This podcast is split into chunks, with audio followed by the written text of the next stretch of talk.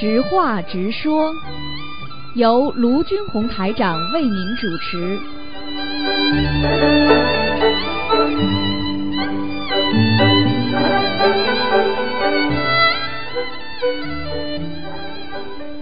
好，听众朋友们，欢迎大家回到我们澳洲东方华语电台。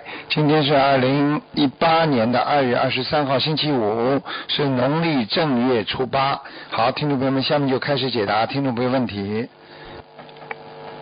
啊，喂，你好，哎，师傅好，啊师，傅好，嗯，哎，师傅好，弟子给师傅请安，师傅。你好，呃，感恩委托菩萨今天帮助我打通电话，啊，我求了下委托菩萨。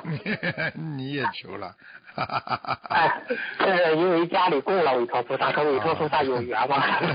所以你你大概两星期哎两次没打进来了，哦两两哦三次啊，讲吧，嗯啊，，哎，师傅，请问一下，是这个学佛人的情商和智商有何区别和联系呢？您给大家讲一讲。嗯那当然有不一样的。那 EQ 和 IQ，这个这个这个情商高的人智商不一定高啊，你明白吗？哎哎，啊，你要你这个人在感情里出不出来的话，你这个智商就会很低下。所以过去人家说了，谈恋爱的人的智商是零啊，明白了吗？啊，明白，甚至为负数啊。啊，就是啊，所以甚至为负数，就是说零以下。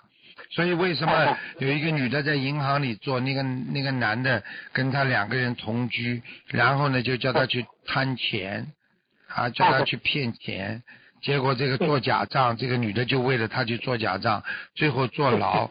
这也就是说，情商高的人，他的智商明显下降。我们学佛人呢的话，学佛人的智商高了，所以情商呢有时候会低一点。低一点并不是说我们没有情商，因为我们对人间的情看淡了，我们放下了，并不是代表我们没有感情，对不对呀？是，呃，对，啊呃，其其实是，哎呀，你说您你说的话，我们你说师傅师傅跟你们的感情深不深？深如海呀、对对不对呀、对爱你们爱的呢，为了一些众生，师傅可以甚至可以做出真真的不要自己不要命的这么渡人。但是你说师师傅没有情商吗？有啊，但是我不是这种愚痴的，我是用智商来克服自己的情商，明白了吗？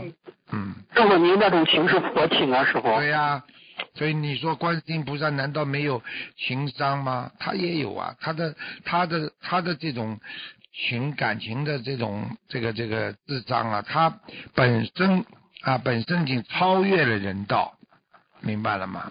超越对人道。，师傅开始过那个意思是说，不要把呃不要轻易的去动感情，你把把感情要可以离可以对菩萨动感情，因为菩是这么意思。我记得师傅说的这句话哎是啊，因为跟佛佛是大爱，嗯它是大乘佛法。嗯小爱的话，你就会出事。你对某一个人特别爱，你就会出事，明白了吗？嗯，对对对对对对啊，明白明白明白啊。那师傅，我那我们在我们学佛人对这个情商上是保持中庸，还是把这个情商放低一点呢？怎么去呃圆融的去呃处理情商呢？师傅这个问题。很简单了，有感情在心里呀，不要在表面上呀，对不对呀？哦你爱人家爱在心里呀，但是不一定要说出来，不要的不一定有行为，对不对呀？嗯嗯嗯你的智商高，因为你懂得，我只有控制好自己的情感，我才能修心一世成佛呀，明白了吗？嗯嗯，明白明白明白，明白了明白了。嗯，嗯嗯，好，谢谢师傅的慈悲开示。啊，师傅，那嗯，请问下一个问题，就是说是呃，关于那个油灯结莲花嘛，是不是一半莲花代表一尊菩萨来？如果油灯结了两半或者是多半，是不是代表多尊菩萨来呢？师傅，这个有讲究吗？师傅？这个没有太大的讲究，一般的莲花太大的结莲花都有护法神啊、菩萨都会来。嗯，嗯嗯，明白明白明白。好嗯，谢谢师傅的慈悲开示。师傅，你如果说人家叫动人因果，动人因果有什么样的果报呢？师傅有什么样的不好吗？如果动人因果了，众人因果会会承受因果呀。举个简单例子，举个简单例子，老公跟老婆吵架，这个老婆呢有一个女朋友，啊、经常跟他讲，你这种死老公啊，不要去理他，离婚吧，怎么怎么怎么。当哪一天两个人好了，他的老婆就告诉他，那他一直跟我讲，叫我跟跟你离婚。她老公就跑过去找一批人去打她，把她眼睛都打瞎了。我说的是一个真真实的例子，这个这个果还小吗？你告诉我呀！明白了明白了，嗯，啊，明白了。这叫动人因果吧？是是是，要动人因果。好明白了明白了。好了，嗯，好，明白。师傅，刚才我不是讲的这个感情的事，我要找出那句话来了。师傅您说的，师傅是这样说：你想保护自己，保护好自己，不要不要被伤害。最好的办，最好的方法就是不要轻易动感情，除了把这个感情给菩萨之外，给佛之外，不要轻易在人间动感情，因为人间都是无常的，会伤到你。明白了吗？这是师傅说的。嗯，对呀、好对呀、对呀、你这辈子你说的这句话跪跪在观世音菩萨面前，你你对观世音菩萨多爱一点吧。你跪在佛陀面前，你对佛多爱一点吧。对 对，其实师傅说过，菩萨都是讲感情的，真的是真的。你和哪个菩萨有缘，那个菩萨就对你好啊，帮你啊。那当然了，你看看委托菩萨不是帮你们打进电话？呃是是是是，我我我感恩委托菩萨，嗯嗯，真的感恩委托菩萨。委托菩萨会比较忙，接下来会比较忙。有的人学了你们也求委托菩萨，就麻烦。嗯，干嘛？感恩委托菩萨是大护法，他和观地菩萨一样，都是。对呀、你看看他多威严呐、庄严。嗯，嗯，明白了，谢谢师傅的慈悲开示。师傅，下一个问题，你看，请问师傅，家里房子太小，是不是会是不是也会影响主人的心情，会容易吵架呢？那当然那。当然了。那哦，怎么肯定的讲究呢？，从玄学这很。简单的，空间呀，空间呀空间，嗯空间产生人的思维呀。你在小地方长大的，你就是小地方的小思维呀。你在海边长大的，你在山林当中长大的，他的思维就很大的。所以现在胎教就拿一些山谷的空旷的回音啦、大海的声音啊，放在母体的这个肚子外面，让孩子听啊。孩子听了之后，出来之后，孩子的气量就会很大呀，就是这样。哦，房子太小的话，你空间小，啊，你从从物理学上来讲，对不对啊？你的你整个的视野就小了呀，视野小，哦你心情就小，你就想不开，你就会烦恼。你到你你在旅游的时候，你看见这种高山名川大海的时候，你是不是心情特别愉快啊？啊是的，是的，确实是这样，确实是这啊样。就是这样啊，明白了吗？哎，就是啊人家说你在卖的时候去看看大海，就是就是是正如师傅刚才讲的。哎，对呀、啊，嗯那师傅啊，你看夫妻两人有一个孩子，如果他这种你说这种空间来说住的房子，应该多少平呃为宜呢？一般来说是。一般的你只要住的稍微舒服一点吧，你一个人至少至少要五六个平方吧，最少吧，我想。空间呢，嗯明至少白明白至少五六个，三个人嘛，你说个再小再小，你一间房十五个平方要吧，一个客厅，对不对啊？嗯，明白明白明白明白了，谢谢师傅。那师傅，您看有同修农村有比较大的房子，就过去在农村里住啊哈，但是只要过年就回去一下，平时都在城里住，这样呢，嗯，会对他的运程有影响吗？从玄学角度来说。那这个房子他不住，他就没有没有没有自己的人没有人气嘛，对不对啊？嗯，当然没什么影响，主要还是看他在城里的房子。嗯，哦，明白了，明白了。嗯，谢谢师傅的，谢谢师傅的慈悲开示。师傅，下一个问题，嗯，您说一下，师傅他是这样说，师傅开示过，顺境逆境都是宵夜，请问师傅如何理解顺境也可以宵夜呢？师傅这个问题。顺境宵夜，我问你呀、你顺境做做功德，是不是顺境啊？啊，是的，是的，是的，宵夜不明白。啦？这还不知道啊？啊，知道了，知道了。那那那，那你再叫他逆境吧，师傅。逆境，逆境，你战胜了逆境，是不是宵夜了？嗯，哎，明白了，明白了，明白了，明白了，明白了。嗯我我我我说不当是师傅讲，是是是听师傅的。那师傅，下一个问题，我有同学问，用敲用可以用敲图章的方法代替写小房子的净赠或落款吗？师傅，这个问题。可以的呀，你只要写的对嘛就好了，名字写的对就可以了。落款落款是不行的，落款啊，落款必须自己亲自签，是吧？除非不能写字的人跟菩萨讲一下哎啊，一般的哎落款就必须自己签字呢，嗯。必须这样啊！净赠，比如张三的要定者，他刻上几个字，写上张三的要定者，咔嚓刻上就可以了，啊是这样吗？师傅是可以的，可以的。是可以的。嗯那师傅那个颜色用蓝色的就可以吧？那就是那个刻章的那个颜色，用蓝色的就敲就可以了，是这样吗？啊师傅？是啊，是啊，可以的，嗯。哎，好，谢谢师傅的慈悲开示。嗯，谢谢师傅慈悲开示。师傅开示过抽血可以帮我们化解一些血光之灾，请问师傅，我们学佛人是否不需要特定的去通过抽血来化解血光之灾？只要好好的学佛念经，用三大法宝就可以帮我们化解血光之灾呢？师傅，嗯，那不一定的，最好不一定。哎两两者一起来是最好。嗯哦，两者结合。嗯嗯嗯。好，谢谢师傅的慈悲开示。啊、师傅，下一个问题，嗯，就是说有一个同修梦到在教室里，师傅给大家上课，师傅讲话很严厉，带有批评的语气。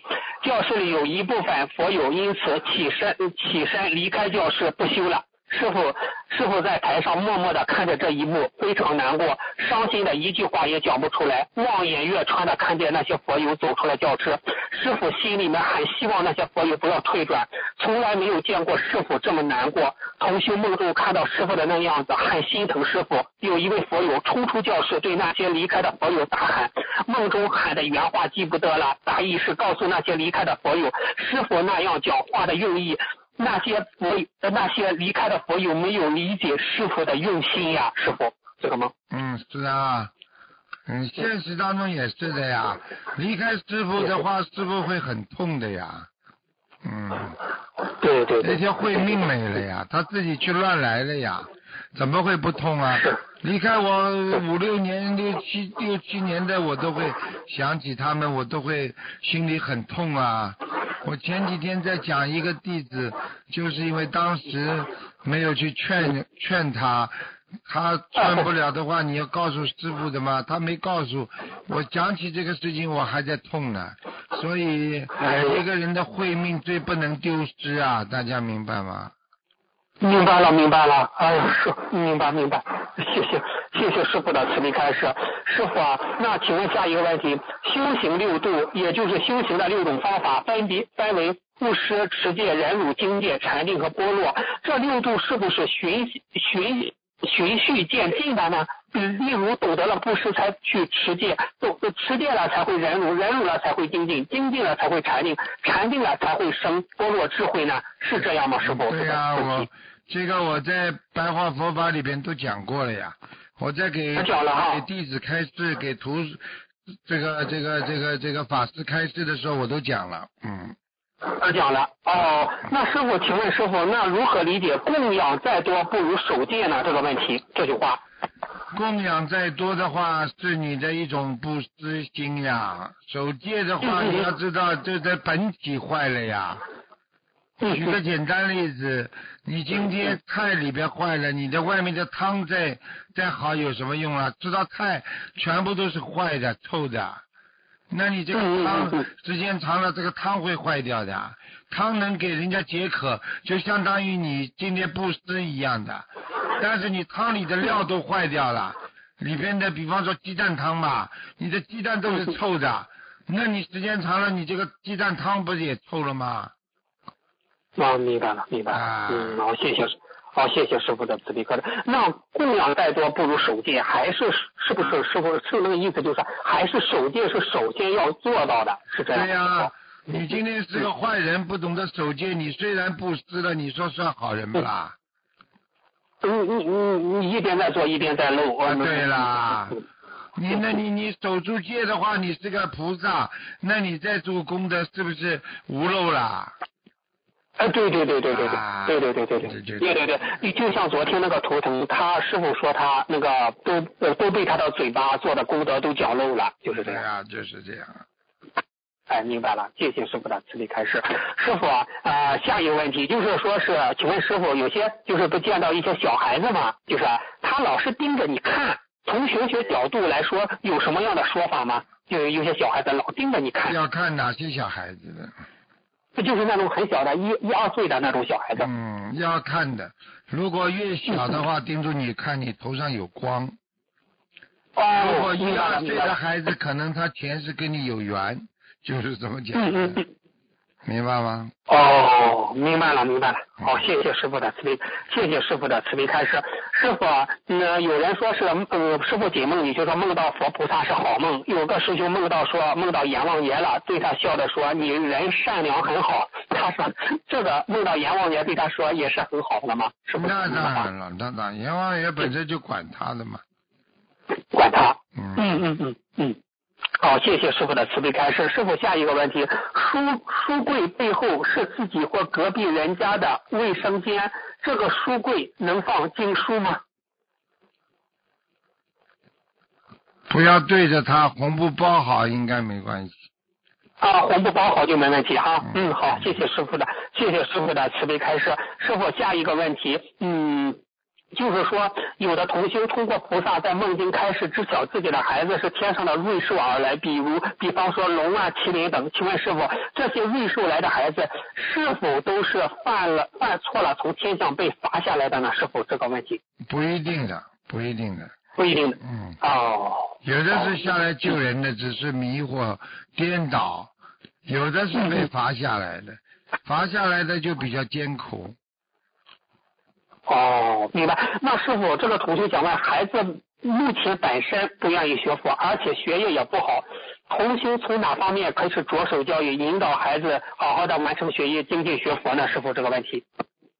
你们给他念念心经，二们经常跟他讲讲这个读书的重要性、学佛的重要性。嗯嗯。第三嘛，教导他做人呀。是人成即佛成呀，菩萨其实教你们很多东西，你们大家都不记得。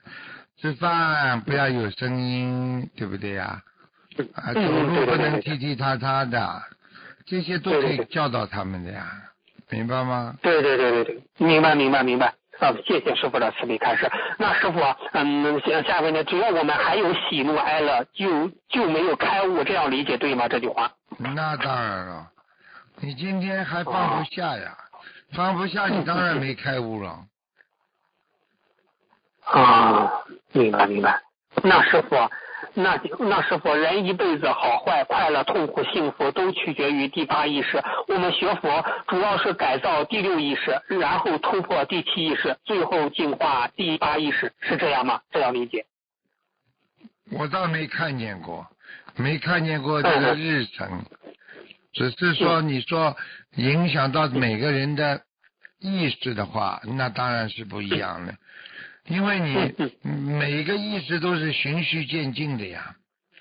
你没有第六意识的感觉，你怎么会进入第七意识的辨别式呢？对不对呀？摩纳式呢？对对对。你没有摩纳式的辨别意识，你怎么能够储存到你的阿赖意识呢？就是这样。嗯，对对对，明白。对对对对对，明白了明白了。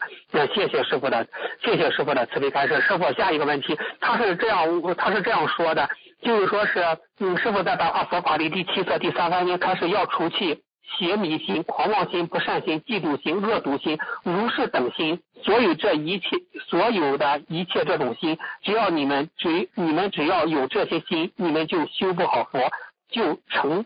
就就成为众生，请问师傅，这个如是等心是什么叫如是等心呢？师傅这个问题。如是等心呢，就是平等心呀。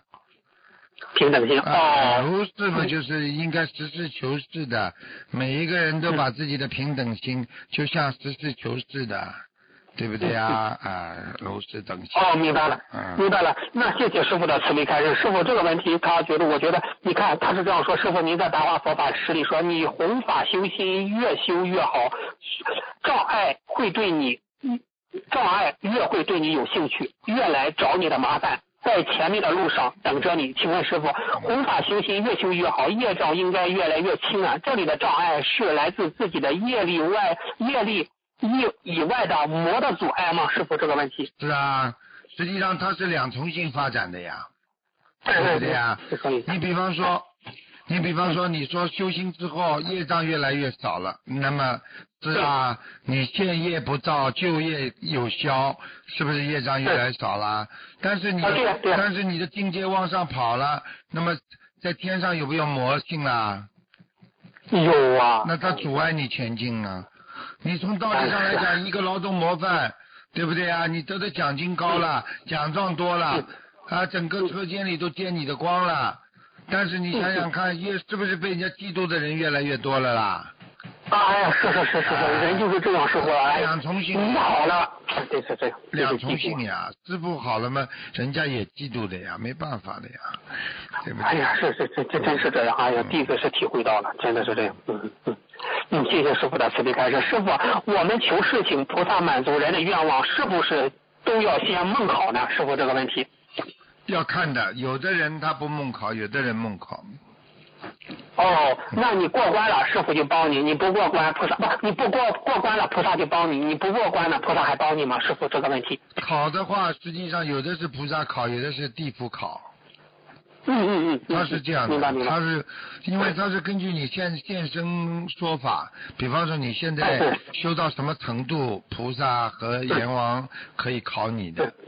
嗯，哦有的是护法神考你，他其实考官不一样，就是看你修的境界不一样。你这个人要哦脱离人道，就是脱离人道的话，脱离六道的话，那可能就是菩萨来考。如果你只是说啊，我这辈子不想做恶事，这件事情怎么样怎么样？我说很多人说了，我我从此以后不邪淫了，那么阎王老爷就弄两个阴间的这种嗯女魔鬼，到化成很漂亮的女人到你梦里来，看你犯不犯邪淫呀？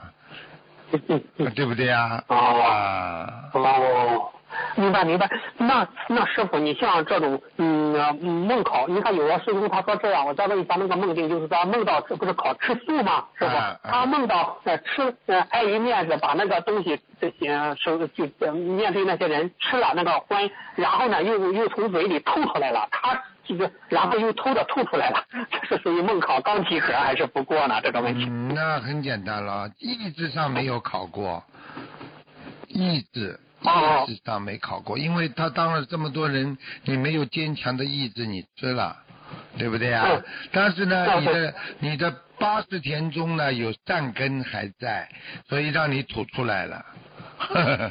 哦，那那咱六十分是这样吗？还是五十九啊？师傅像，这这个种梦考的话。像这种基本上属于考不过的，嗯哦有，嗯哦，明白了，明白了。嗯，谢谢师傅的慈悲开示。那师傅念经放生消业，是不是消掉之前会给梦考呢？考过才算消会呀掉呢？这会呀。梦考很多，很多人还有很多梦考的。比方说，你说你不进这个不偷盗了，他会在梦中给你看到很多好的东西，让你偷盗，嗯，对，啊，对不对啊？对对。